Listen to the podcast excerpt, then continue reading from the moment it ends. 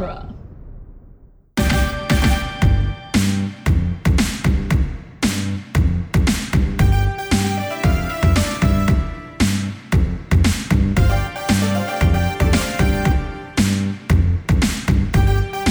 Everyone. Welcome to Teenage Mutant Ninja Turtles Minute, the formerly daily podcast where we're talking about the 1990 live action Turtles movie one minute at a time. Except today, we're not talking about the movie one minute at a time. We're talking about the movie one crew member at a time. That's right, it is a very special episode. We have with us today some really important Teenage Mutant Ninja Turtle guests. Uh, but first, our regular co hosts, ladies and gentlemen, Adam Sheehan. Hello. Rachel Gatlin, Hi. and Chris O'Connor. Yo! Yo! And I'm Scott Tofty, and you guys might know this guy. This is Bobby Herbeck. Bobby Herbeck was the guy who wrote The Treatment, the original movie of Teenage Mutant Ninja Turtles. This is the guy who put this movie in the world. So, Bobby, welcome. Thank you, my brother and sister. Thank you much. It's a pleasure.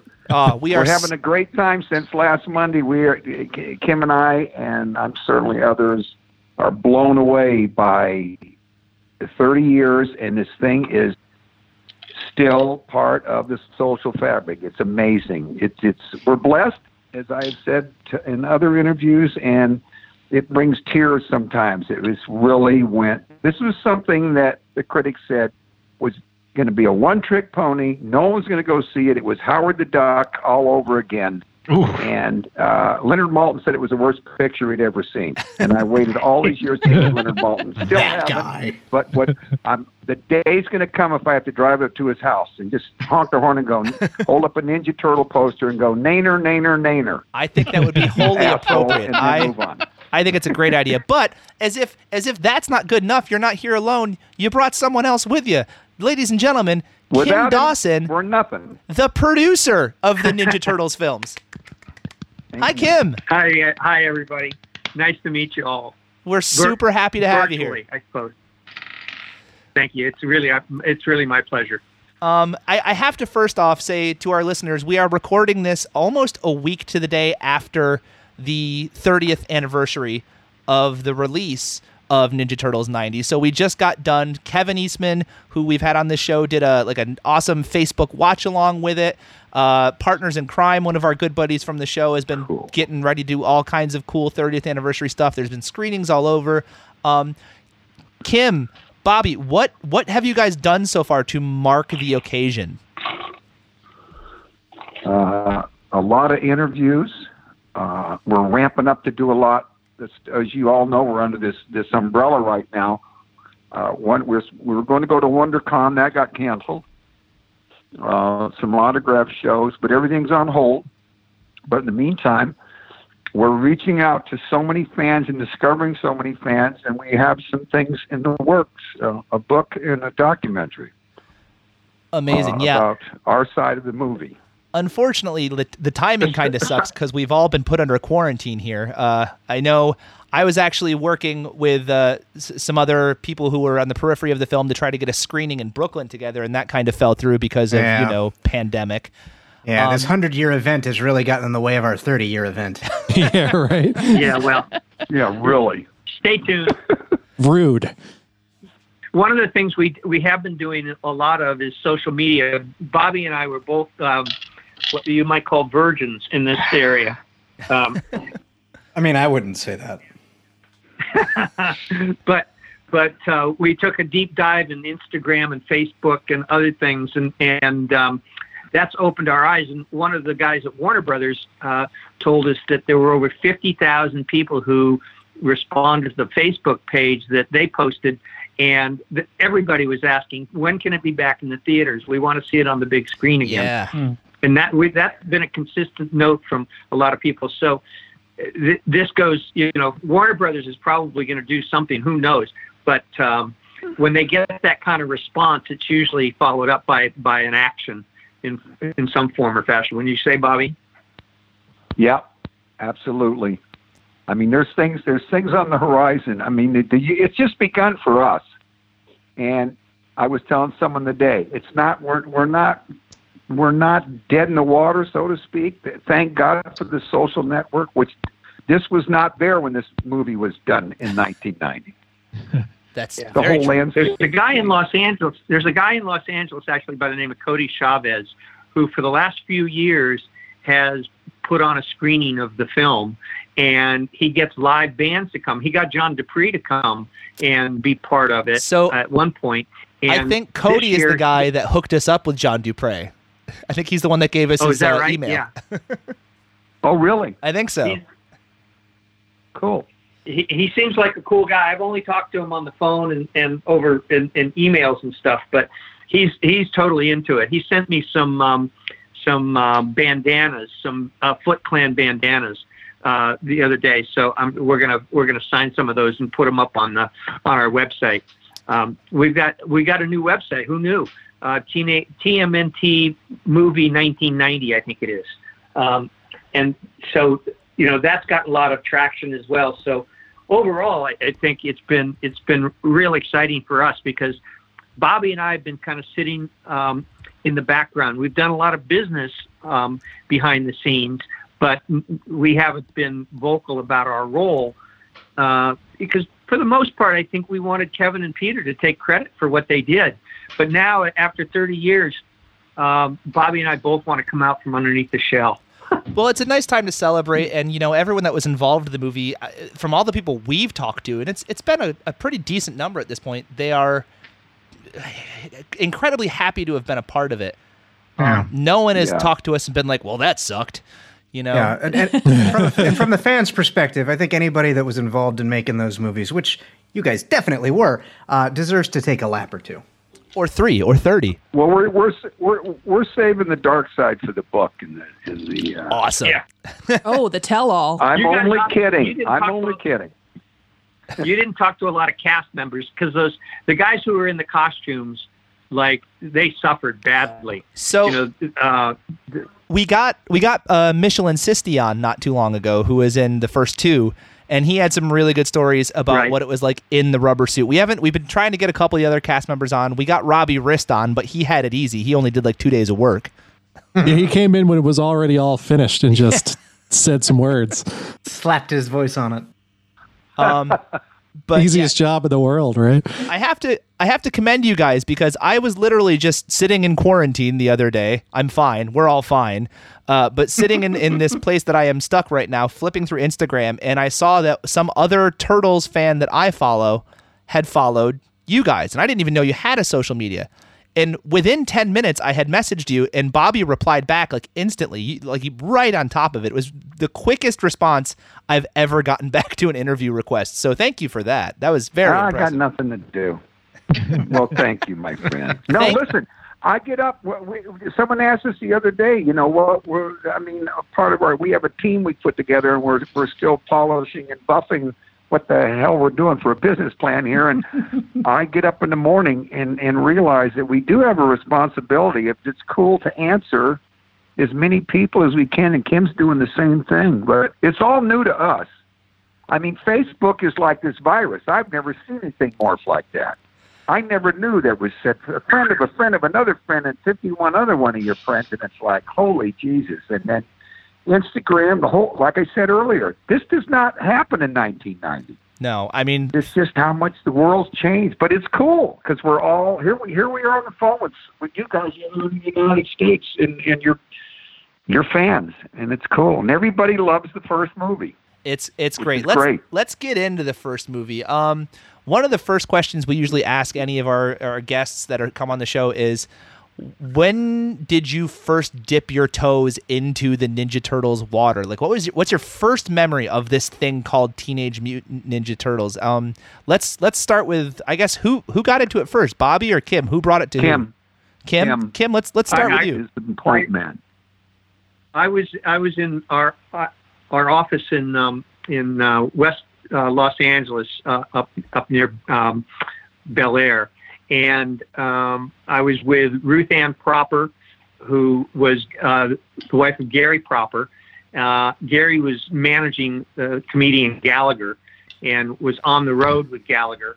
I was in the office with ruth ann. We were planning a new uh, showtime special for uh, a new Gallagher show that we were going to do. Actually, in in um, York, Pennsylvania, I think it's called "We Need a Hero," if I remember correctly.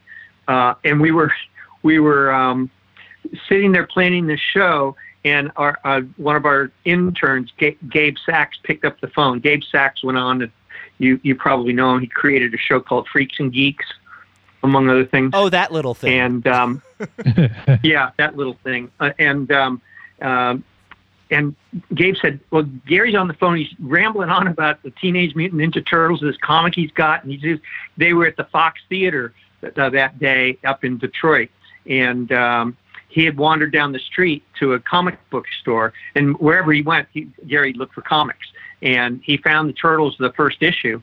Um, and he was so crazed about it that he called up and said, "You guys," you, and he was going on and on and on, and um, so the next day he overnighted the comic to us, and um, we, we were all just sitting there wrapped as we read this comic. And then, you know, at the end there's Mirage Studios, so I call Mirage Studios and and um, talked to Kevin, uh, and and what or what year probably was this? Peter, Do you remember what year Peter that was? This.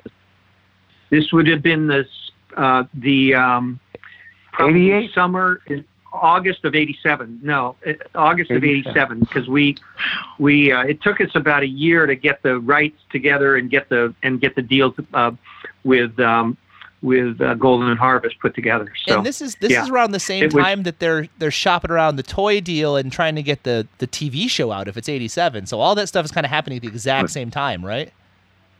Right. correct. They had just signed the deal with Mark Freedman at Surge Licensing. It Wow. was it was probably uh, said it was uh, the, like the week before. I think it was two or three weeks before that they had signed that deal in in Northampton. And Mark is, is if, have you spoken to Mark? We haven't had a chance to speak to Mark yet. No. Well, Mark used to work at MCA Universal uh, in the licensing department there, and when he saw the comic, he had the same reaction that we did. Uh, this is going to be this is going to be crazy, and I think he knew at that time that that um, that Playmates was looking for a new property, and uh, as a result, he went up there. He signed he signed Mirage up, and then at that time, the only toy they had was a little uh, tin type, the old lead soldiers. Yeah, I they had, think like, they were little actually pewter little things. lead figurines. Yeah, and um, um, Don't lick 'em. so you know, Peter Peter put me on to Mark, and I started my conversation with Mark about licensing the rights for the live action picture. So that was that was as a direct result of Gary finding this comic, and then and then you know urging. Uh, myself and Gabe and and uh, and Gabe, Gabe Gabe has the same reaction that uh, some people get. It's like you're crazy. That'll never work.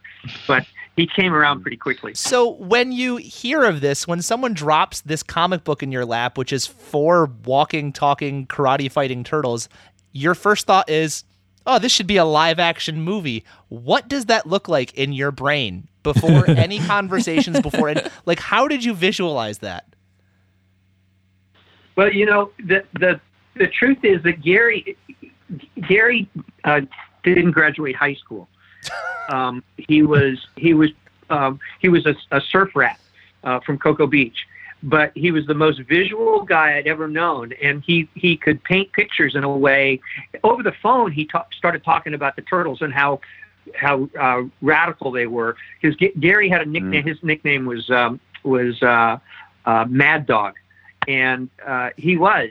That's that's just the way he was. So he saw this was with the the way Peter and Kevin imagined them being like mad dog, like radical, uh, but also with a twisted sense of humor. Because you know he's working with Gallagher. He's he managed um, uh, Jon Lovitz at one point.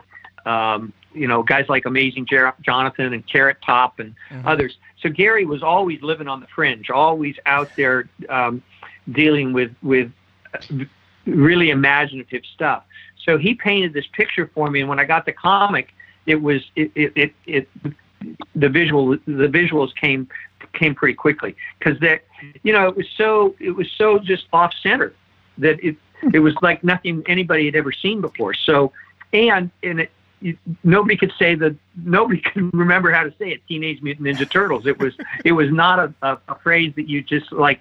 So immediately we got the, we got the idea that there were you know, there were obviously they were fighting, and that there there was going to be a lot of fighting, and that they were going to be teenagers. There's going to be a lot of angst, and um, and but you know, Gary just infused the the surf humor into it, cowabungas and and all that business that that uh, was became signature for for it all because it was it was so important that that these guys came alive and So that's where it all came from. Well, I can't say that for sure, but I know that Gary was Gary was wrapped in the surf culture, and when he when he graduated from he was a a, a world champion surfer in '66, and um, and then went on and had a, a career as a promoter with a company called Phantasma, and he worked with every band you'd ever heard of um, back in the late '60s and early '70s, and so um, he, he there was there was nothing new under the sun for him except the turtles. And when the turtles came along, he was like blown away. He just said, "This is it, guys. This is our." We always wanted to make a movie. Like Bobby, you know, this was his first film, first feature as well. Actually, he was writing a movie for for Golden Harvest at the time that I met him, and told him about the turtles because it was maybe a month later after we finally gotten the rights together. I called Bobby because I'd known Bobby for a, a while as a as a comedian and said, that's the sensibility we have. So, Bobby, why don't you tell the story where we met? Because that was cool. Uh, yeah, where we met. Right. Hi. Geez, I dozed for a second. I'm sorry. Uh, Oh, there he is. well, anyway, so Kim and I kn- knew each other, and first of all, I'll preface everything by saying this whole thing is timing. Our timing couldn't have been better, every step of the way. So I'm writing a movie for Golden Harvest. Kim knew that. He knew Golden Harvest did the Bruce Lee, Jackie Chan films. He knew they had the best martial arts guys in the world, and so he asked me to meet him for lunch. He was in Newport. I was in Long Beach, California, and not Newport, Rhode Island. This would be California. and we met in the middle in Westminster in an In-N-Out Burger that there should be a plaque there to this day. Oh, absolutely. Of an In-N-Out Burger, and he he pitched it to me, showed me some stuff. I got it right away, and I got excited. I took it to Tom Gray, who was running the uh, my boss and running Golden Harvest, and he was so not interested. And whenever whenever I'd bring it up, he'd say, "Herbs, finish the movie that I'm paying you to write, and don't bother me with the Ninja Pigeon Turtle shit." He called it Ninja what, what what was he paying you to write? a movie called Department Store about a department store, a silly comedy department store movie. And uh, no, which never got made because Ninja Turtles got made, and it, we we leapfrogged that. Uh, so I'll say. uh, long story short, took I went and pitched all over Hollywood, pitched everybody this this as a movie, and was sniggered and laughed at pretty much at every pitch meeting. Yeah. Uh, some some big name producers who I won't say their names so I don't get sued, but Oh, they come on. there was two of them. Who, two, no, there was two of them who called my agent and said, "Who's the guy that came in with the turtle thing smoking pot?" I don't know about the pot, but the turtle thing is real because it was now on TV billing an audience. Yeah. And finally, Tom Gray, I don't know, several weeks later, we went and had a drink, and I started bringing it up again. He said, Herbs, don't go there. And I said, all I'm saying, it dawned on me. I said, you have a 12 year old and a 10 year old at home. All I'm saying, when you go home, ask them about the turtles. Because as I tell people, back then, TV, you guys were kids. You had TV. You didn't have uh, uh, Xbox and PlayStation and, a, Yeah. and an iPad and stuff. You were watching TV, okay? And the parents didn't know about the turtles. It was the kid's secret, basically. and by the time I got back to Long Beach that night on my old recorded call answer machine, Tom had left me a message, Herb's Babes. You know, those two words means I closed the deal. Get your buddy Kim and meet me for breakfast in the morning. Let's talk about this. And that's where we, we got the ball rolling, slowly uphill. Because Oh, still man. at the breakfast meeting, he still wasn't buying into it.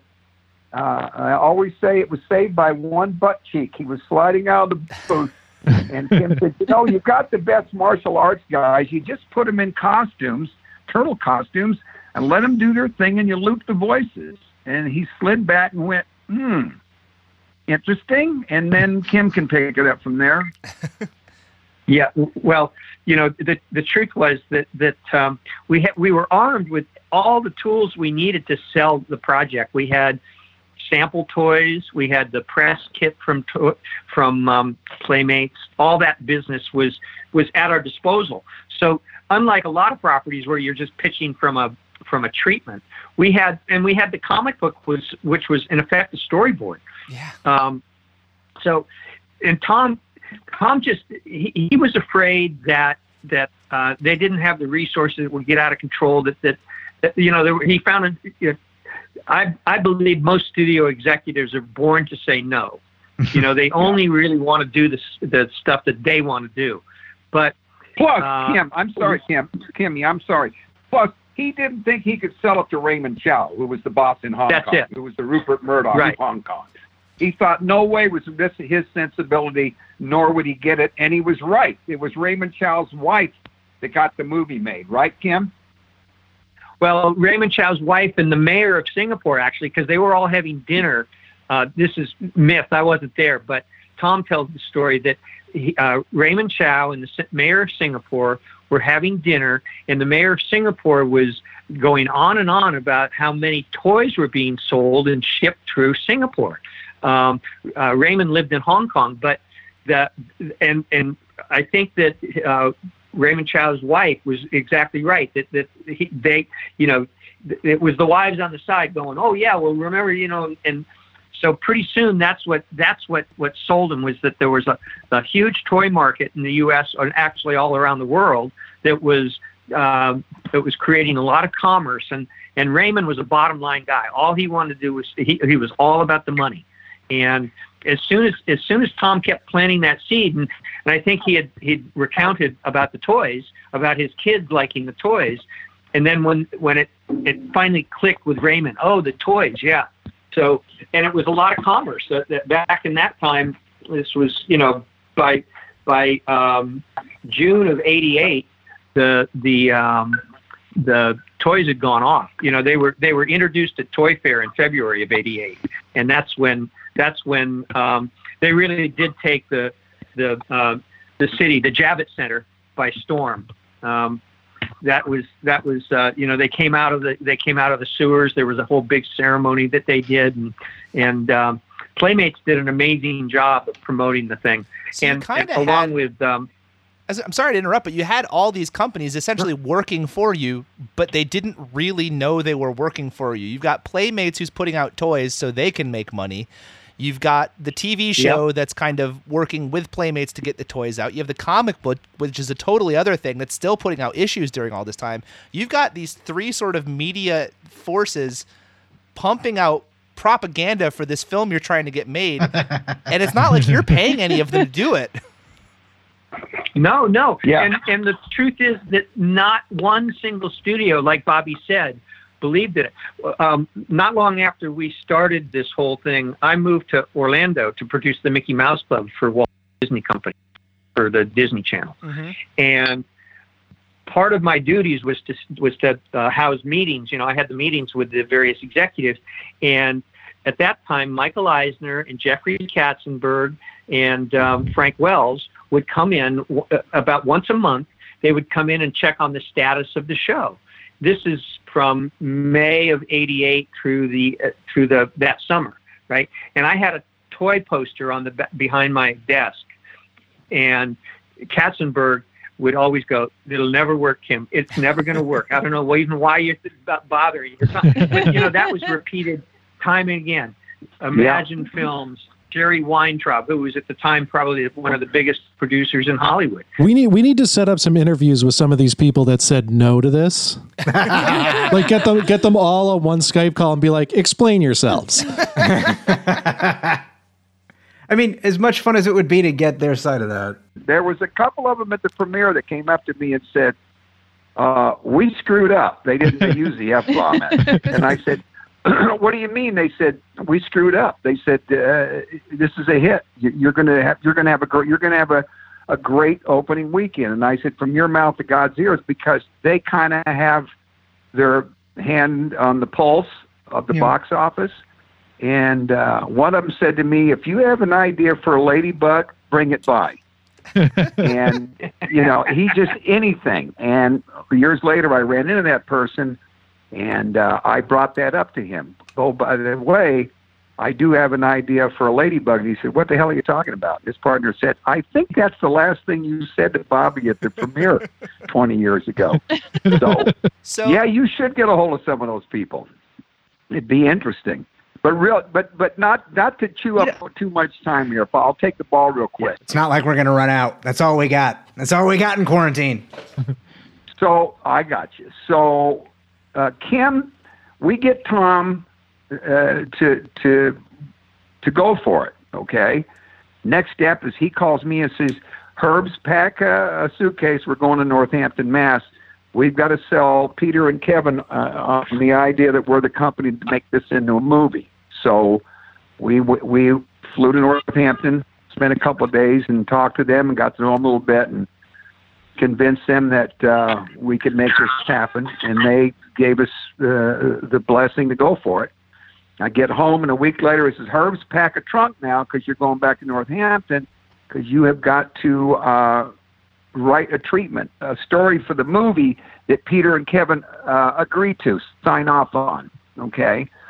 And I thought, well, I'm there for a week. Well, I was there for longer than a week. It took a little longer than we had anticipated for them to agree to the point of me saying to them one day, "How did you two ever get a comic book done?" Because they're just. I'm sure. Have you talked? You talked to Kevin? Have you talked to Peter? we haven't had a chance to talk to Peter. No, he's a little hard to get a hold of. Yeah. Well, you won't. That's he doesn't have a phone in the caves. He's a little reclusive.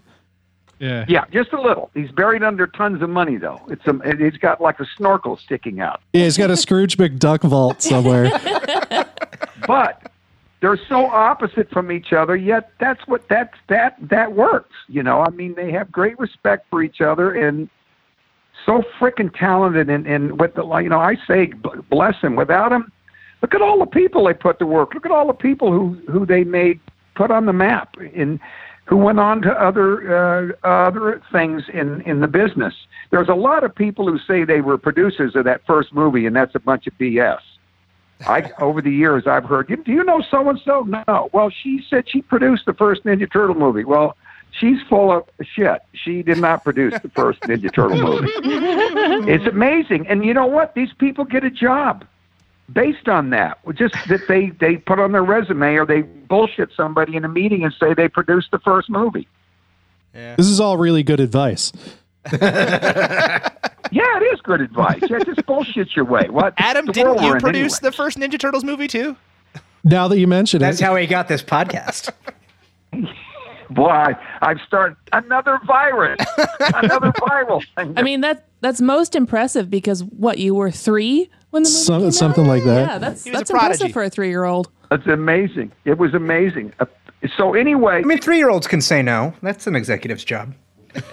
so then we get to the next step. They say yes. They sign off on the story. Uh, I go to England to write the movie because that's where Steve Barron, the director, was. So how did you guys get uh, before you get there? How did you get Steve aboard? What was the decision to go with Steve? Is he's someone we talked Kim to Kim can also. tell you that. He's great. Steve is Steve is brilliant. The opening scene in that movie. You, you I've I've said this. and Kim's had to hear it on other interviews. To me, I saw the movie about last spring. I was going to do a career day talk at at a school, and I watched the movie. hadn't seen it in a while. And there was two things I noticed. One thing was that Sam. It was one of Sam Rockwell's first movies. He's in the movie. Yeah. Two was Little that I Rockwell. love the way Steve opened the picture with you had that audience on the edge of their seat anticipating to see these characters on a movie screen, what he did with them. And he gives you the little katana and stuff uh, uh, b- bouncing off the wall and the police lights flickering and the manhole cover opens and you see a glimpse. I think it was Raffy and the lights bouncing on and he goes, damn, and the, co- and then the, the manhole cover goes down, and everybody's on the edge of their seat. And I thought, how brilliant was that? Because the next shot is them in silhouette in in the sewer until he brings them in the frame, and I just thought he just held his trump card. I thought it was brilliant. He and he's great. Steve's great. Um, So anyway, I got to go over there and write the movie over there, and um, uh, Kim can tell you how uh, Steve came into the scene. it was really T- Tom's idea. Tom Tom was looking around and um, at various directors. There were a, a variety of people under consideration, and uh, part of the part of the um, process of finding the director was also finding the, the, the shop to do the costumes. So um, in his research, uh, he found Steve Barron had been the art director on a on a um, a movie. It wasn't Dark Crystal. It was the other one that was. Um, Labyrinth? storyteller. He was on the storyteller, No. right? yeah, um, Was it and Labyrinth? Labyrinth. It was Labyrinth. Oh, and It was he Labyrinth. the art director, but he was also he was also doing a bunch of um, of uh, music videos. He did he did um, Billie Jean with with um, Michael Jackson and so forth. So he had a really great eye, and that's what what caught um, Tom's eye. So he he got Steve involved because Steve was you know relatively new as a director. Uh, although he'd done a bunch of music videos, and this was, you know, it was a time when MTV was was um, happening. Everybody was was um, pushing music video directors as the new as the new um, thing for, for features. R- Right, and um, so once Steve got involved, uh, that sort of solidified the idea that we could get the Creature Shop involved. The uh, Steve had done had had worked with Brian and Jim, and Jim really liked Brian a lot, or Br- like Steve rather a lot, but um, he was he was Jim was not a big fan of the of the violence in the movie in the comics rather.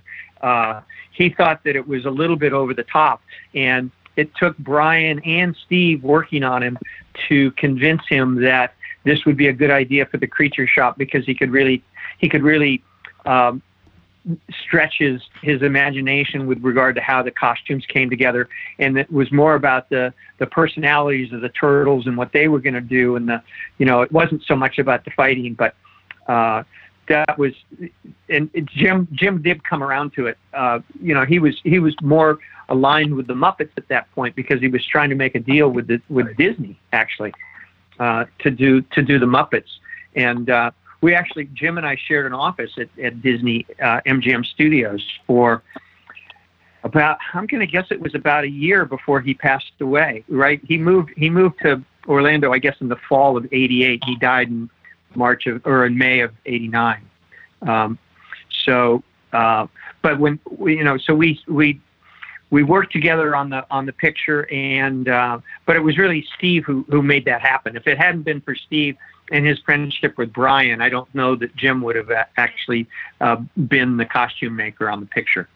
wow. But it also solidified it also solidified Brian, um, Kevin and Peter because they were really worried about how how um, the costumes would look, and if they got portrayed in too cheaply a manner, it would it would uh, denigrate, it would hurt the property.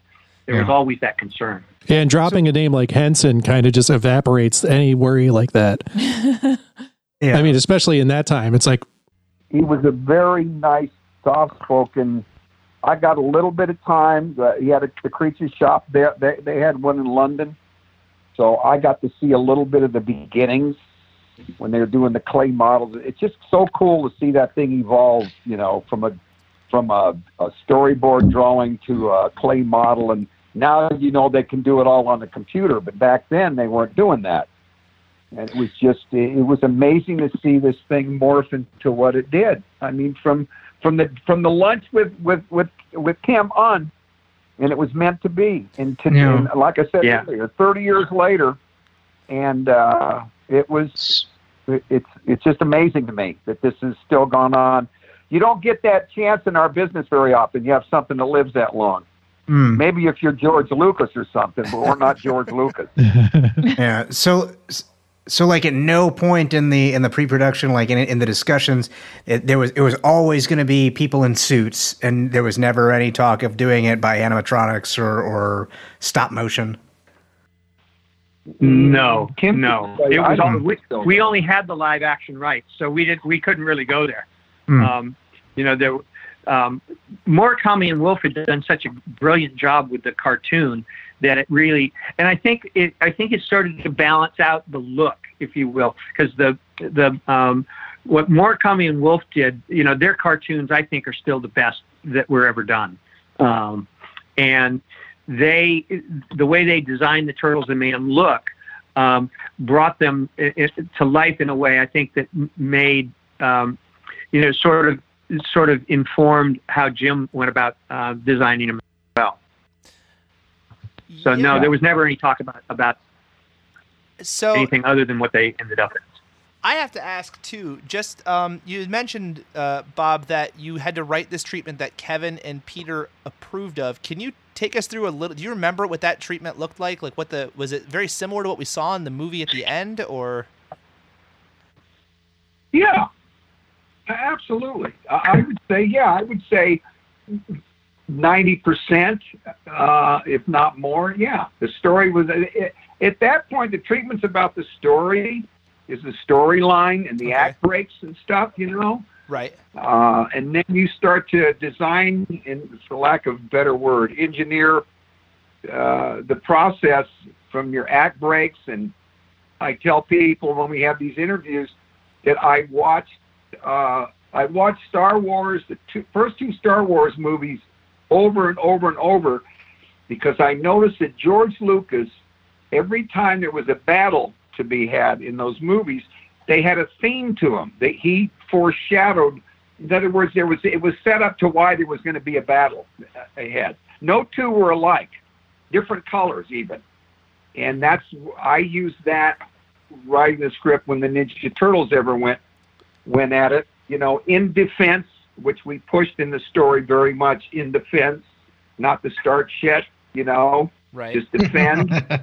and that's what Splinter was all about. He was the voice of reason. He was the parents, So you know. And I'll tell you what, fashioning the script, now, I've said this before, doing the script was a delicate balance because you, you didn't want to dummy it down to kids and you knew that mom and dads were going to go. So you had to find a happy middle where the parents would go. Because I think part of the success, I, I tell people, was the parents went and saw it with their kids. They came home, they told their neighbor, their sister, their friends.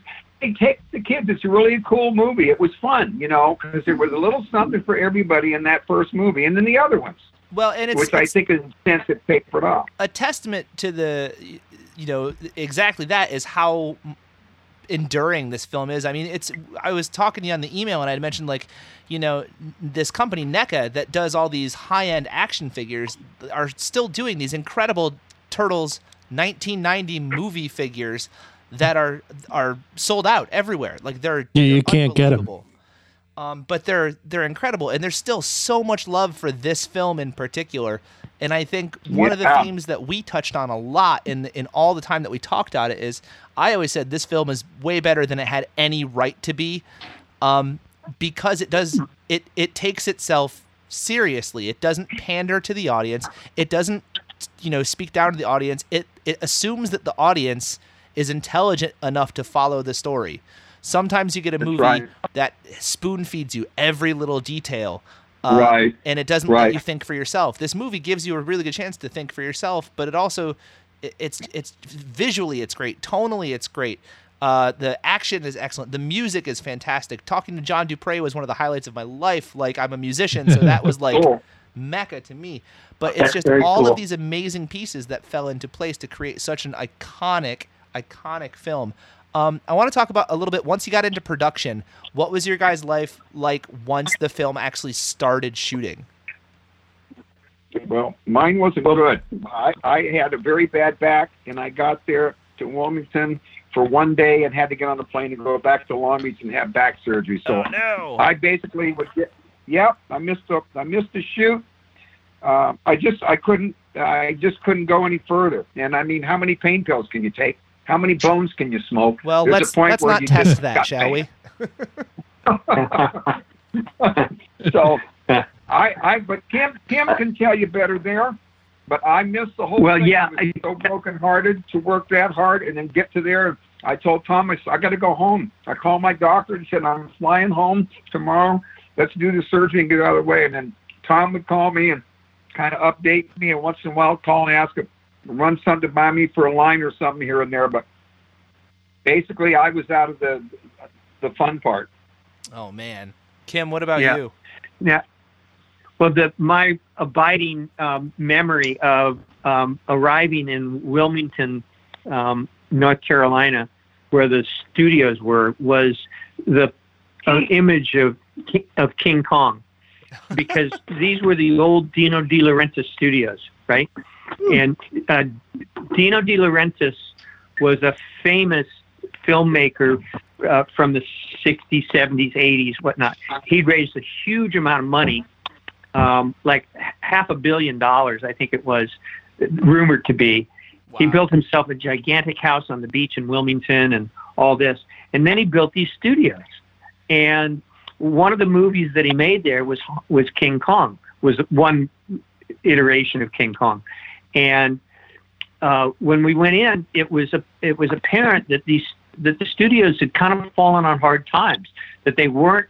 It wasn't the because I was used to working in in Hollywood um, around uh, at Showtime. I was on the lot at Paramount and and um, uh, 20th Century Fox and Sony all the time. And these were you know working studios that were that were pristine. There were lots of people buzzing around. Well, it wasn't to say that there weren't a lot of people around because the crews were all working. All the the carpenters, everybody else was from North Carolina, um, and uh, you know because it was a non-union shoot, and but the the studios themselves were like like old and kind of dirty, and the truth was that the the sound stages had no air conditioning.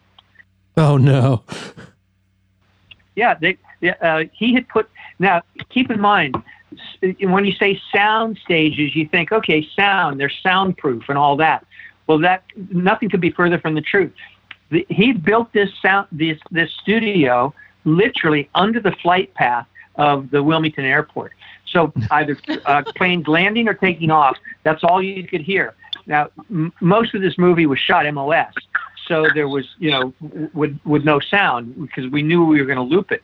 But still, you had a lot of dialogue scenes that literally you just had to stop in the middle of them in order to in order to play it. And this was all a, a testimony to to um, what De Laurentiis had done on these stages, which is basically put the money in his pocket and not put it into the infrastructure of the stage.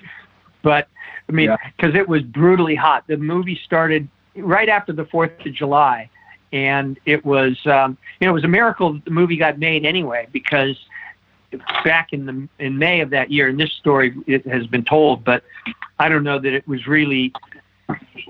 Uh, I don't think it was common knowledge to most of the crew and and um, and staff because back in the early part of May, uh, the the movie got got canceled, and uh, because it was a, Tom Gray who used to work at 20th Century Fox and was a sales guy there had gotten a call from his from the head of 20th Century Fox, whose name is Leonard Goldberg, and Leonard said, "I just got fired. I'm being replaced by a guy named Barry Diller, Hotels.com, among other things."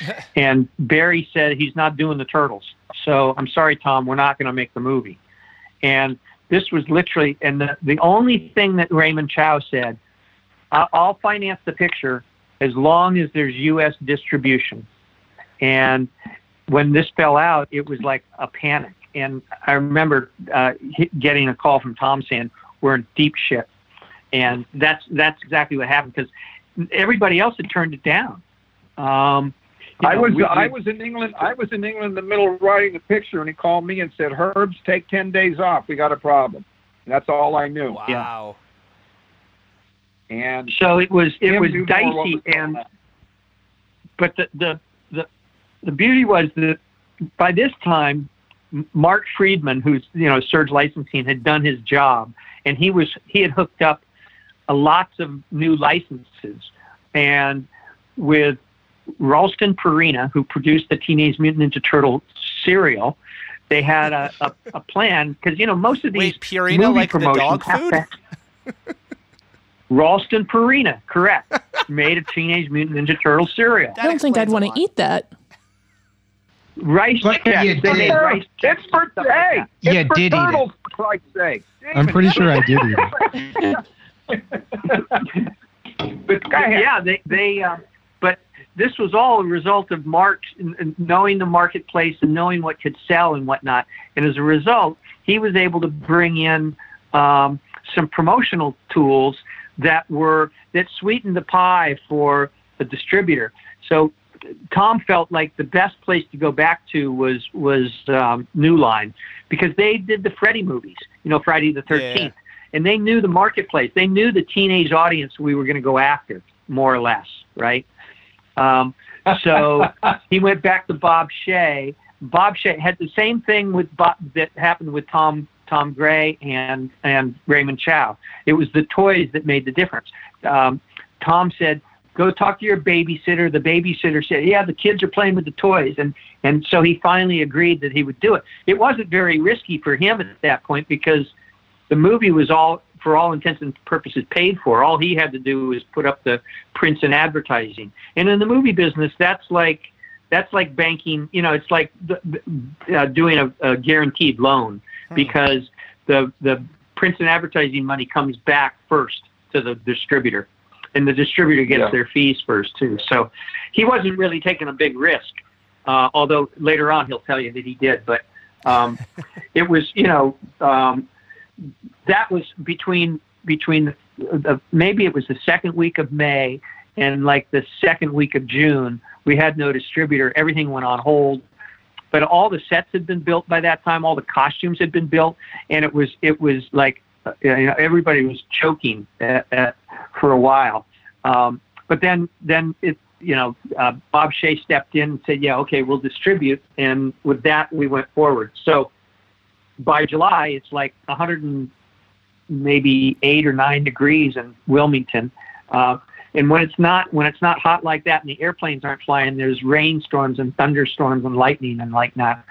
So you know it's hurricane season. It's it was it was dicey the, all all summer long, and I can remember it was so hot on those sound stages. It was just melting, um, and that's literally what happened to the costumes. They they um, it was um, it was everything that that Steve could do to keep the picture moving.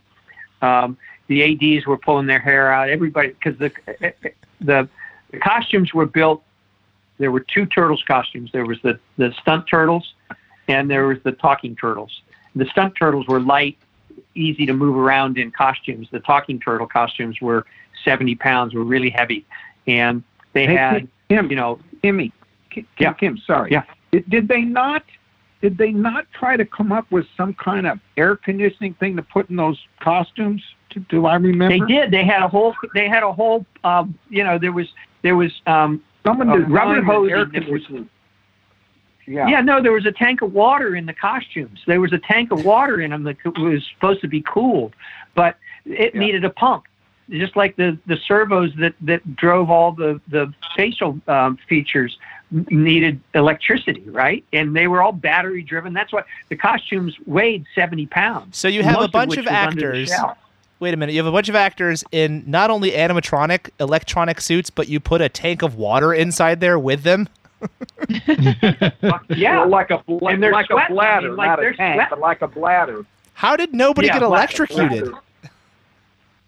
Well, it was it was all low voltage, so it wasn't like that. It was it was low You voltage. little It zap, safe. get a Kids little knew how to do all that there. stuff. But they they tested them. They tested all this stuff in England, where it's cool, Right. and what nobody anticipated that you would step on the sound stages and there'd be no AC. I mean, what there? That, I don't know that it, there'd ever been a sound stage built in the, in the you know since 1950 that didn't have air conditioning, particularly on the East Coast. So Yeah. I mean, they were sweating. The, the moisture inside those costumes made fried everything. Every every, you know, by noon every day, the the the costumes quit working, and you have to wait for the servos to dry out. They had hair dry. They did everything they knew how to to to do it. Hey, Kim. And Steve, got, yeah, Uh, but, but Uh-huh. I'm sorry, jump. But tell them the the the the, in, the couple of innovative thing that the Hensons came up with, though. With that, they really came up with some stuff. This was this was cutting Well- edge, you guys. No one had done this. You know.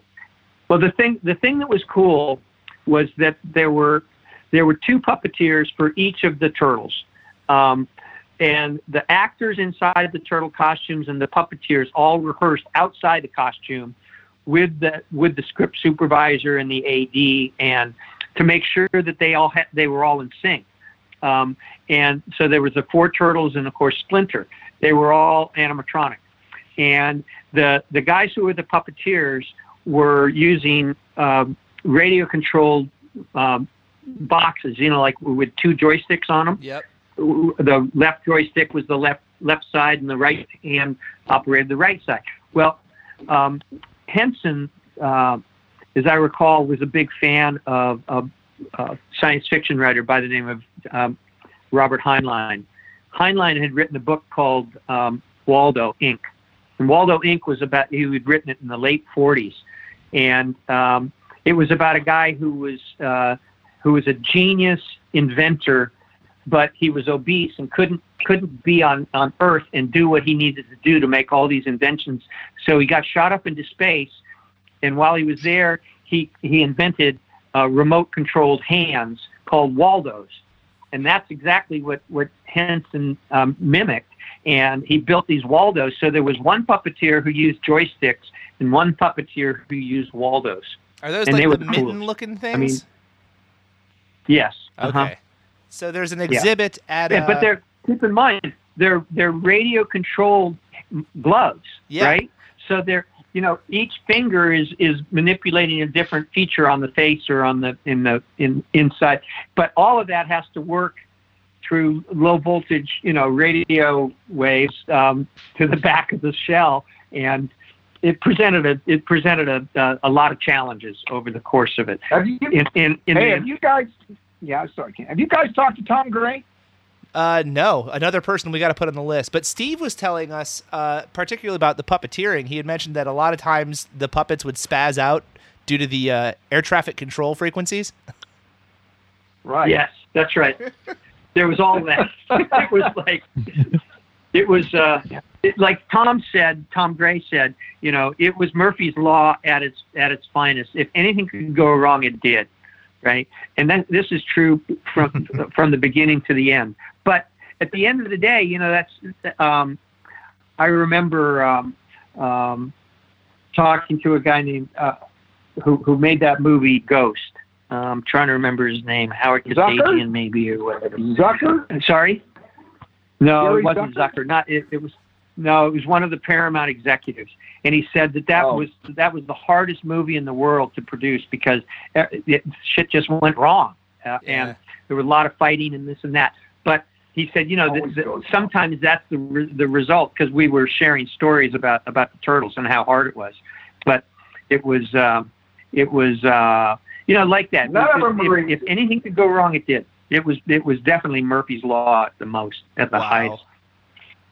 Yeah. Wow. so it's it's literally like the luckiest movie ever made. I cannot fathom. I didn't know it was almost canceled. I, Adam, did we ever hear that before? Uh, I th- think I don't know. I don't know if we've heard it on this show or I've heard it elsewhere. The the one thing that I that I really like that, that I've heard a couple of times so far in this interview is you have all of these adults saying no. And then their kids, our generation, us, were like, dude, this is a surefire hit. like I, I, I, I like that there was a point in time where this was ours and no one else wanted it. Yeah. You know, like Yeah, that's right. That's You know, right. and, it, and I- it's really it's I really said. true. We we won the People's Choice Award. It- I, I got to tell this story. We we won the People's Choice Award in 1989 in January, and Bobby and I went up on the on the stage to to accept the the prize. And I remember to this day, um, neither one of us thanked Tom Gray for whatever reason. We just had brain farts. But the last thing I remember saying is that uh, uh, I love you, Gary. You're the biggest kid of all. Um, because Gary Propper was the biggest kid. He was he saw this uh, like a kid would have seen it back in the day, and uh, from the very first moment. and I, I I really have to give him credit for having done it because it if it hadn't been for him, uh, the movie would never have been made the way it was. We we would have made we the film would have gotten made. Somebody would have made it. Probably a studio would have come along sooner or later because the toy sales were too big to to ignore. Um, but it wouldn't have yeah, been the same really film. after It wouldn't the have been an indie after film. The movie, after the movie, the toy, the ancillary exploded, big time. Right. So Right. that fed that that pony for sure. Uh, and- Yeah. enough to get more movies made too. I mean, that this this movie solidified, I think, Turtles as a a franchise, a media franchise, more than just some silly kid show. This like it almost legitimized the whole thing. Yeah. Well, Especially I'm from looking no back doubt at it now. because back because back then, the critics, as like I said earlier, they didn't believe that. They thought this was a one-trick pony piece of shit, and that no one was going to go see. Uh, there wouldn't be another one. Well, And I believe I read today they're making they're making number seven now. uh, Yeah. there there's talk of something happening. I know. I don't know if it's going to be a movie or a Netflix series or what, but they're working on something. I think. Um, Yeah, you I hope you know what I'd love for them. You know, we got a lot of we got a lot of feedback. We get more get it all the time. Why did why did they go with that new look? Even I even asked Kevin Eastman what he thought of what Michael Bay did, and Kevin was not pleased with it. And I just in in the old school folks, you guys who were kids, you love the original Turtles, and so do we. Well, yeah, you you mentioned earlier you mentioned earlier like jokingly like uh, you know grandparent mutant ninja turtles and it's like uh, I think we were talking about that like in terms of possibilities for a Netflix series where it's like take the 1990s turtles like you know they were teenagers in 1990 and now where are they in 2020 the middle-aged you know like Yeah. the middle-aged mutant ninja turtles Yeah, so some of us original fans aren't too far off from being grandparents at this point. Mel Brooks was serious, and Mel Brooks' son Max was a kid then. Was the was like ten or something. oh yeah I think he's my age I met him at Fox. My buddy Rudy DeLuca and Barry Levinson were riding with him, and I met him at lunch. I came in with my Ninja Turtle jacket on. The movie was in the theaters, and Rudy came over and says, "Uncle Melvin wants to meet you." And I go, "Uncle Melvin, who?" Brooks. Well, I almost, you know, fainted right there. Yeah, dude, that's that's a it's an appropriate response having lunch with one of my biggest heroes in my life. Not only that, then over to his office for two hours. And he was just all into this whole Ninja Turtle thing, how it happened, the phenomena, and this and that. And we made a trade. He wanted the Ninja Turtle poster for his son Max, and we. I said, I'll trade you that for two things. I want it's the line. It's good to be the king from History of the World to name my production company. It's good to be the king and he had his secretary come in and take that. I still have the letter. And he gives it to me, and he and I won the producer's poster. So we exchanged posters. for a second, I thought you were going to say I wanted to trade him. He gets the poster, and I get his son Max. No, no, I get no, I get no, no, wrong, Mrs. Robinson. Um, so Before your time, he was married to to, to a very Oh, iconic yeah. woman from the yeah, yeah, Graduate. yeah. And when I first met her, I was at lunch with them, and I, I on purpose dropped my napkin on the floor and went down to pick it up. And she looked at me, she said, Bobby, and gave me this great look. She says, I'm really not Mrs. Robinson. so I said, okay. Worth a shot. Um, so production is no, clearly you're right. Grandfather Turtles. yeah. I say go for it. Um, but so the production of the film is is clearly fraught with challenges. It doesn't go easy, but it gets done. I know at some point. Uh, y- there's a, a, a composer. They wanted someone to do the score, and it didn't work out. They brought in Du Prez. I know that uh, the voice actors weren't brought in until a little later on in the the process. Um, when is the Right. first time you saw the film done? I saw it at Goldwyn. I saw a rough cut. And this is a true story. Yeah, I saw I a know rough we're cut. buzzing your time. But I'm in this little room, this little screening room at, at Goldwyn. Were you there, Kim, at the Goldwyn? Anyway, no, I, I'm saw it. Well, back- I was there, but it, anyway, it's like five or six rows of seats, right? It's a little teeny thing. And here it comes, and got some time codes here and there. You know, it's not polished yet, but it's a rough cut. And just as the movie's starting, this mook, this gigantic human being, comes and sits in front of me with this kid. And I looked at Tom. I said, "Look at this asshole. I mean, he comes in late, and he plows down in front of me. You know who it was? John Candy. No way. So when the lights came up, I started to lean over and say something. Bill to. I said, oh hi, hi John. How, how you doing? yeah, it was John Candy bringing us in to see this. And when I first saw it, I loved everything about it. I cannot tell you guys, and Kim will, will back me on this. It's like I can't even explain it. To put something on that I wrote for TV for a long time. I learned how to write with the Jeffersons and Diff'rent Strokes and those shows. But to do your first movie and from a meeting at In-N-Out Burger to where we got to what we went through to go in that room and see it on the screen, it's like the first time I saw myself as an actor on a movie screen. You almost Yeah. Just faint. You just don't believe it's real. And I had tears in my eyes. I looked at Tom. I said, "We really fucking did it," you know. and he said, "What do you think?" I said, "I said I like everything about it, but I, you're not going to keep that pizza thing in with the cheesy little puppets, are you?" Oh no! First- no, listen, let me listen. And so Tom goes, no, no, we're going to change that. That that's just a rough cut. well, when the movie, then, then I go to the premiere and I see it, and I afterwards go to my, says, you left that cheesy scene in. You couldn't have spent money and gone a little better than that. Oh I love that scene. No, but Not only- that scene now. Not only is that scene in there, but so Du Prez just released the entire score of the first film like last winter or something. And there's an extended audio version of all that music with even more of the stupid baby turtle dialogue in it. It's great. Oh, Yeah. really? Yeah. Oh wow. Where do you get that? Where do you Uh, get that? it's if you go to Waxworks Records, I think you can get it on their website. Yeah.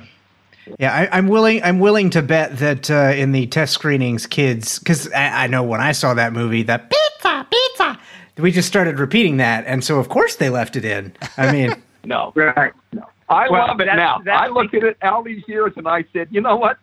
I, the, sure, you leave it in. It's it's just memorable. It's so cheesy. It's great. I mean that that's how you get Domino's and Pizza Hut to to back your movie. then they said their first right. word.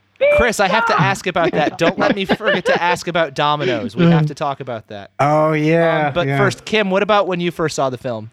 Done in its completed Well, state. I, I saw I saw it in, in, in very rough cut uh, early on when it was way too long. But the first time the first time I saw it with an audience was in Las Vegas.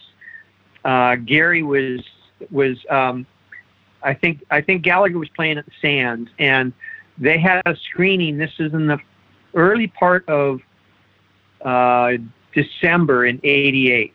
Uh, is that right? No, in, in '89 rather. Yeah. Film's finished. And um, So real preview. it's still it's there's it's it's the first preview where they're going to test it with a lot with a real audience, and I remember because all the people from New Line were there. Well, uh, Sara Risher and Mitch, Mitch Goldman, who were the two people who were truly responsible for its for its um, marketing, and we watched the movie. It was mostly kids in the theater. It was um, it was like stunning how much reaction there was, how positive it was. You know, in those screenings where you have to, the people who were conducting the screen had to quiet everybody down. They hand out the, the cards and the pencils, and everybody has to write down what they said. And because all the kids were there, they also had to have parents. So it was a pretty good uh, sample sampling of what the what the real audience might be. And it came back with like these rave reviews, 96, 97, which is, uh, you know, over the moon. And I remember Mitch Goldman getting the results of this screening and going, holy shit. And he goes over and, and literally doubles the order of prints that night. Uh, Oh, that's and- awesome. And because the, the lab was in, I think that was the Deluxe lab in London that was making the prints. And um, yeah, the, and the, from that point forward, it was, uh, it was just a steamroller, but still Tom was, you know, Tom is, is a film executive. He still had doubts about whether or not it was going to perform at the box office, even though, um, we all had a sense that it was because the, the kids were loving it.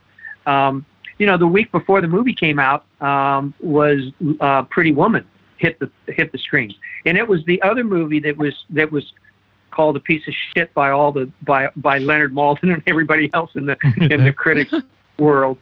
Uh, and of course, it went on and had we they had 16 weeks or 17 weeks. We had 16 weeks in the box office, and by the third week after it had been released, we were trading barbs with. Um, with Jeffrey Katzenberg, who was still running Disney at the time, he was making jokes about the Turtle movie. If you can't get in to see uh, if you can't get in to see turtles, come over and see Pretty Woman. And we were doing the same thing, making making jokes about the about Pretty Woman because it, we were, it, by that time everybody was like, "Holy shit!" We, you know what happened? We I think uh, Bobby, you you had an interview with Bob Shaye right after the the Monday after the movie, right? Open. No, we did. We did a Bob and I on the show. You didn't get too many words in.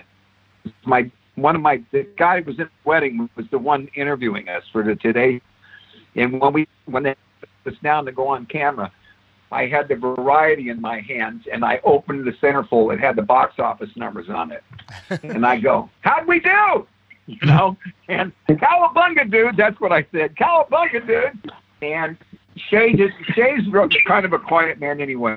So he didn't get much in. But the, the, the point is, is that Tom Gray, the week before he and I had gone to lunch, was really sweating bullets because his ass was on the line with Raymond on this movie, and he thought he just had this feeling he had Howard the Duck on his hands. And I said, Tom, you've got an audience. Howard the Duck didn't. Howard the Duck fell out of the sky for Christ's sakes. It bounced and went away. and and it, it so he called me from New York. He went to New York because that was where it was going to open first and he calls me. He says, "Herbs, the line is a block long and around the corner." And then he started getting it. He says, "I think you're." I told him it was going to do 20 million or better, and he said, "From your mouth to God's ears." He said, "If that be if that's 20 million, I'll give you anything you want." Right then, this Peter Mercedes pulled up next to it, and I said, "I want one of those." and he said, "You got a deal." no, I never got. The car. Oh. Never got a dinner. Never got. Oh. But that was anyway. But the point is, he just to the last minute, Kimmel, Kimmel's back, you know, sweating bullets that this movie was gonna not be a hit, and I just had nothing, instincts, intuition, and passion. And I tell people when I go talk to young kids, you guys are talking about earlier, you know, just I never accepted no. I believed in it from the minute uh, Kim brought it to me, and I believed my intuition, and I wasn't going to give up. And thank God, somebody else might have made it, but like someone said to us, it would have been a different movie if, if it wasn't this group that made it, which I think yeah. is a big compliment. Yeah, and yeah. So like I said, everybody you know, that. Oh, sorry. Go ahead. No, no, I'm just saying. It's just. It's. I keep saying it, but it's. It's been a blessing. I mean, my God, it's just unreal.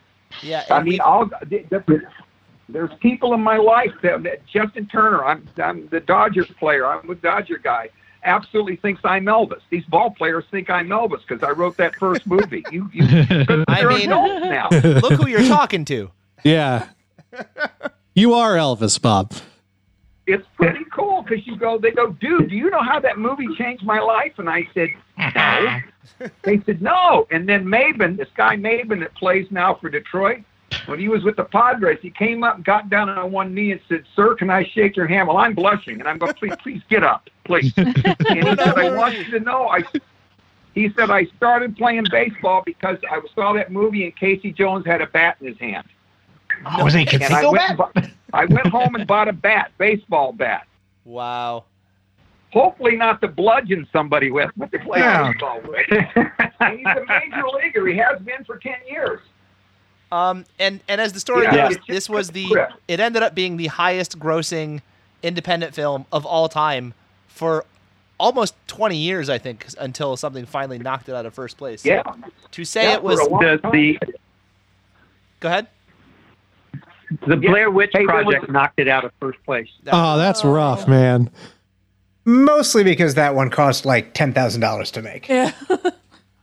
I got to give you. A, I get a quick sidebar someone interviewed us the other day, and it cracked me up because um, of the Freddy Krueger movies that New Line did. Yeah. So he says he's a kid, and he goes in to see Ninja Turtles, and he sees the New Line logo come up, and the, and Yeah. the thing, you know, and he said he started to run out of theater, started freaking out. he had this imprint of Freddy Krueger, and he said, "I almost left the theater." All, every time I see the Yeah. New Line logo, it freaks me out. He said. Well, we, we were talking about that early on when we started covering this. We, we actually talked about the New Line logo, and we all went around and were like, "Oh, that that logo immediately is the turtles for me." Except me, I was like, "That's kind of the Freddy logo." Like I, I still get. It's like it's such a weird thing to come into a kids movie with. Yeah, it's a shared building. That's right. It's okay. Um. So I, we- we're getting kind of close to the end of our, our time here, but I do have to ask a couple things. Number one, uh, I guess Kim, you might be the better one to answer this. How did Domino's Pizza get involved in in this film? I know Pizza Hut was kind of the home video uh, support, but Domino's is all over the actual the movie itself. Yeah, and not a not a penny of uh, of um, money was exchanged hands. Tom Tom felt like he didn't want. Yeah, no, there was no. It wasn't. It was product placement in the in the minimum, right? They they provided the pizzas and the guys, How but there wasn't any. How many money noids paid. did we count on that set? At least nine. I think there were at least maybe five or six rubber uh, Domino's Noid action figures in the Ninja Turtles layer on film. We count. Yeah, no, it was it was like that, but um, but it was there was you know I I don't know what it was. Tom just felt like he didn't he didn't want to be beholden in the event that the that it changed at the end of the day, and that may have been a thing with Mark Freedman. I I honestly can't remember exactly. Um, but I do know that there was there was no money exchanged, and, and at the end of the day, Tom Tom looks back and goes, "Well, that may have been a mistake." They yeah, Domino's Domino's made so much money off of I mean like all pizza places, all of them. Pizza as a food. if I Yeah. may say, I'm just trying to go back in my mind. I, it, I mean, that was in the script, okay? Uh, I don't think it was something that was just they went back and designed that to make it. I think it had to do with their all- promise to deliver in 30 minutes, right, Bobby? That's right. It was part. That's right. It was part of the script. You know. Uh, that problematic promise. You, know, you mentioned Domino. We're trying to get a hold of Domino's now because we want to see if they'll might want to marry us with with uh, our documentary. I think that would be a Uh, wise Domino- idea. Yeah, I just I just feel like anytime someone of our generation combines dough, sauce, and cheese together, you guys should get like ten cents. Yeah. I think single handedly, the Ninja Turtles have uh, pretty much ensured that the pizza industry will never need a bailout. Yeah, that's what I Yeah. always said. I think the Ninja That's- Turtles are why our generation loves pizza. so Yeah, I can't remember Yeah. which came first, my love for the turtles or my love for pizza. Right. You know, you gotta. I, I mean, we have absolutely no idea what a pre Ninja Turtles pizza culture was like. When you guys, when you guys were kids, did you ever eat pizza? What did you know about pizza? Was pizza a thing? No, Not, uh, it, not like it became. No. We're, No, we want pizza- to take pizza all the wasn't credit a thing for for this. me until I got to Absolutely, we started the pizza industry. Yeah. Damn. Hell yeah. Um, I have to ask too right. about on on again. I don't know if you guys have the answer to this, but it's one I never quite got the answer to. Uh, asking other people, who on the set was the giant Sex Pistols fan? Because there is all kinds of Sex Pistol stuff scattered in the scenery of this movie on Danny's T-shirts everywhere.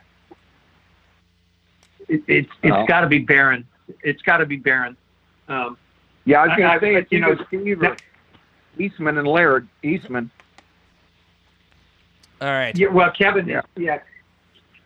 That I think it's probably more likely the the art director, oh, whose name escapes me right now, but he was he, he was hands like it. Steve brought a few key people with him. He brought the camera operator, the lighting director, um, and I, his the art director was his guy, pre- production designer. And my guess is that's that's usually it, it's usually the art director or production designer who tells the set dresser what to put in the in the in the picture.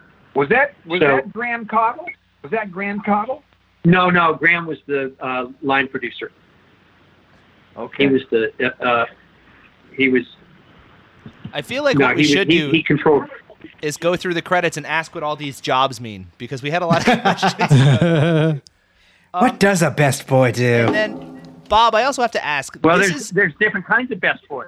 There's best boy electric. There's best boy grip. are they best- really the you know. best? Who's got the key grip? Well, I know. Always love, well, always love the key grip. Bob, I got to ask this question too. This is the only version of Ninja Turtles.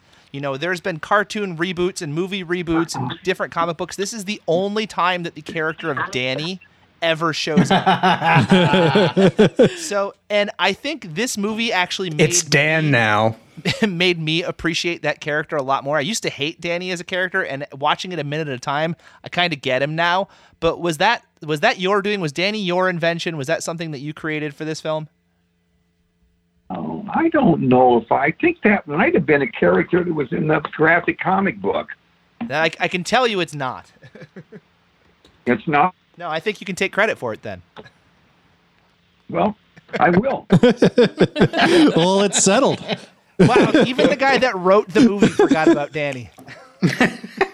It's Dan now. I, oh, he is. I love.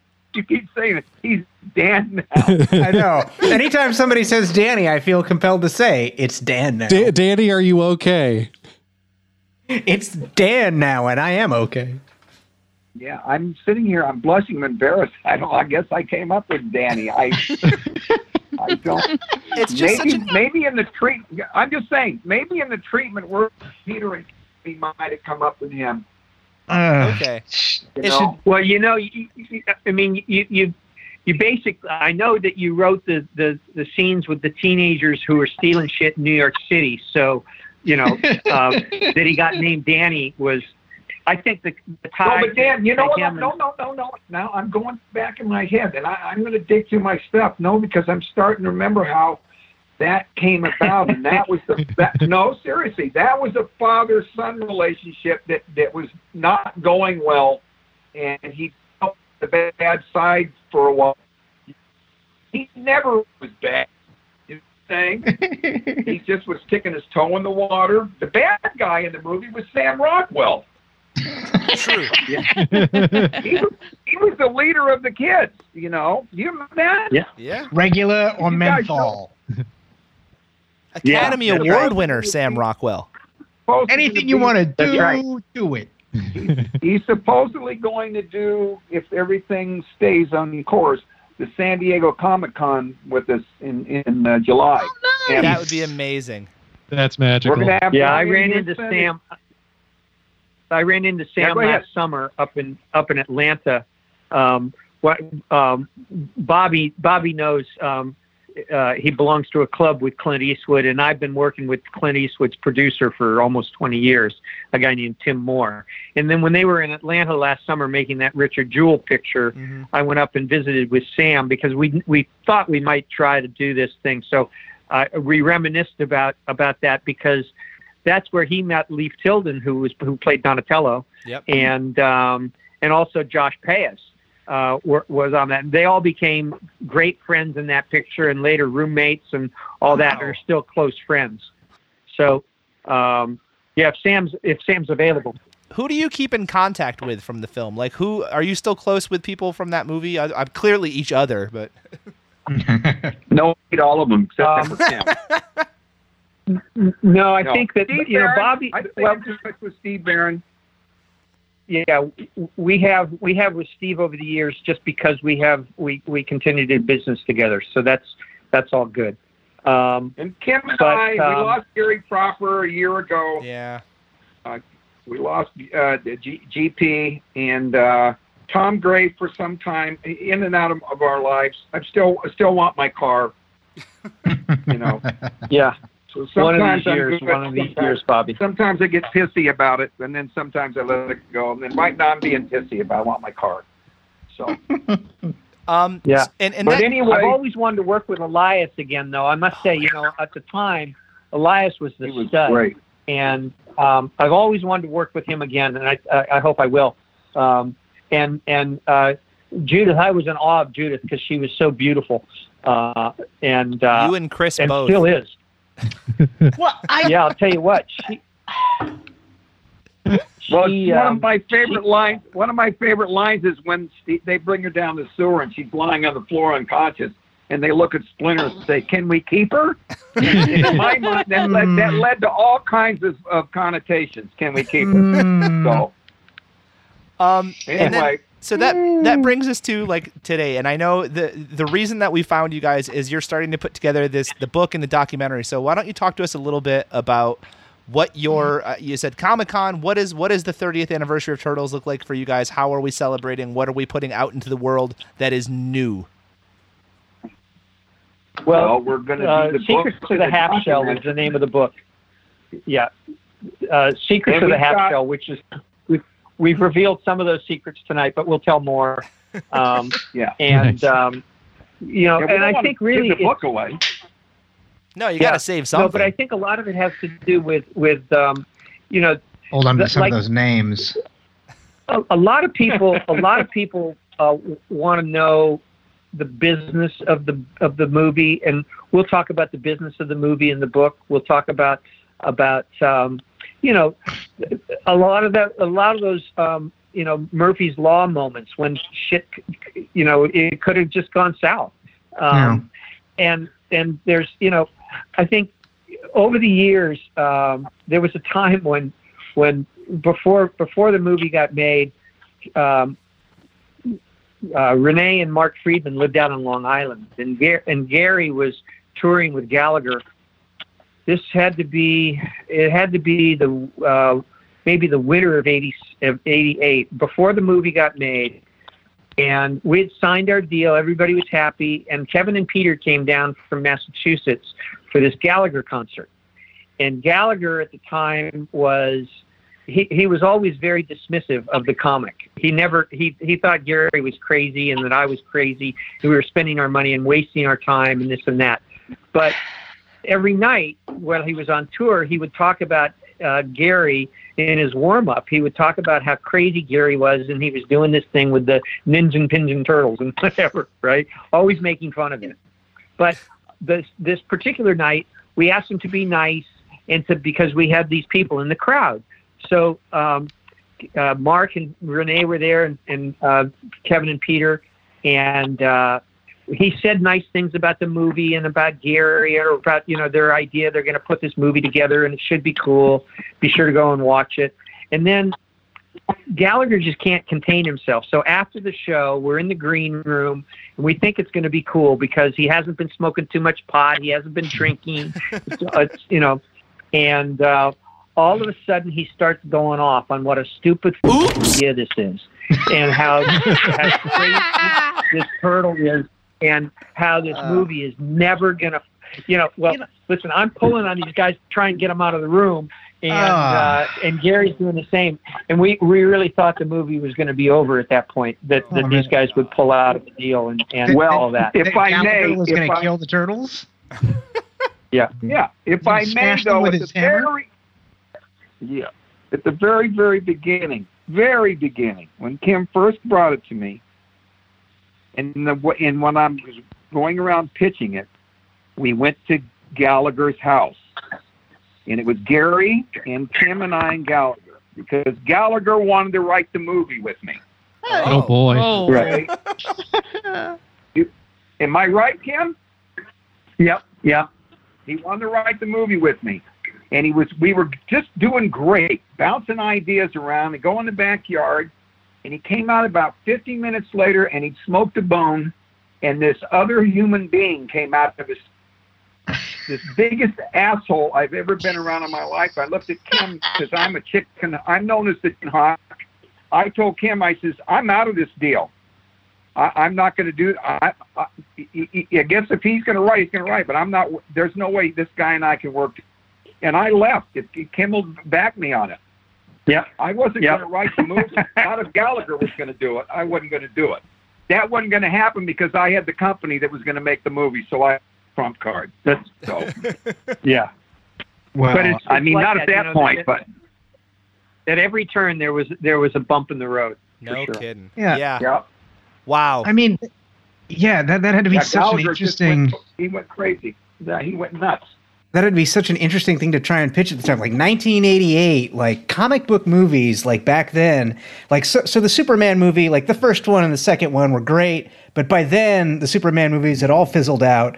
The batman movie hadn't come back. As far as everybody was concerned about batman it was like the 60s slapstick show. You know marvel had never made anything more successful than a tv movie. Uh, so like comic books like working with comic books like you know what did you guys look at any other comic books like in the 80s that was just like ah well we you know this is fun but this isn't going to work like because because with the turtles it seems like you had that huge advantage of of so many things working together the toys the cartoon Yeah, it's what I said at the top of this conversation was timing. Our timing was that's life. It's timing. Everything, the timing couldn't have been. It's like catching the right wave. The timing was perfect. Yeah. And the and and the cherry or the cherry on the sundae on this deal was when were they going to open this movie? Christmas, summer, and there was a lot of conversation. Kim will tell you. And at one uh, lunch, I said to Tom Gray, "Why don't you open it during spring break?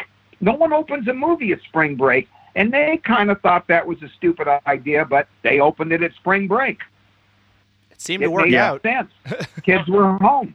Yep. So it was all Yep. timing. Everything, I swear to God, everything was in its right, in its place at its time. Just like the coronavirus. Yeah. What better time?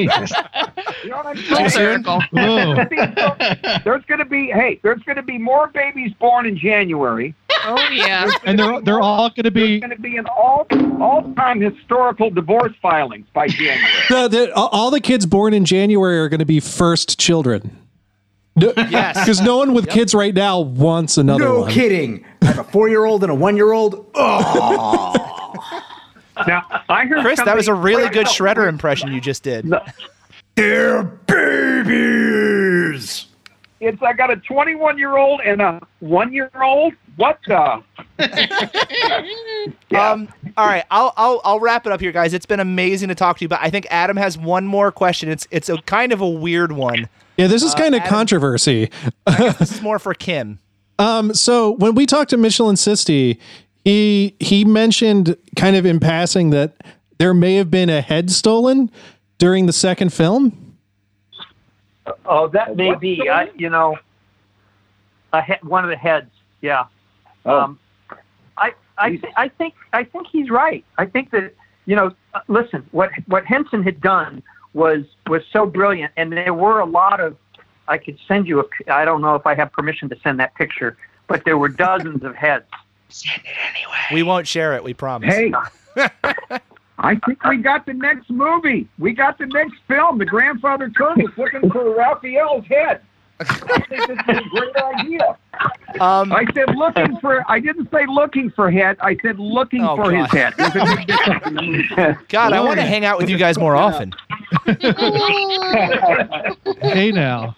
Um, all right. Well, listen, Kim and and Bob, it's been it's been so much fun. It's been amazing. If you ever need four crazy 30 somethings to help out on the road promoting a documentary or going to Comic Con or any of that stuff, you have our love number. We'd be or, happy or even just even just uh, hosting a panel or two. We're here. Oh, Stay in All right. touch. Stay in touch. It's been amazing to talk to you. Thank you for taking the time out of your uh, Quarantine Tuesday to talk to us. No, it's listen And, uh, to me. It's a pleasure.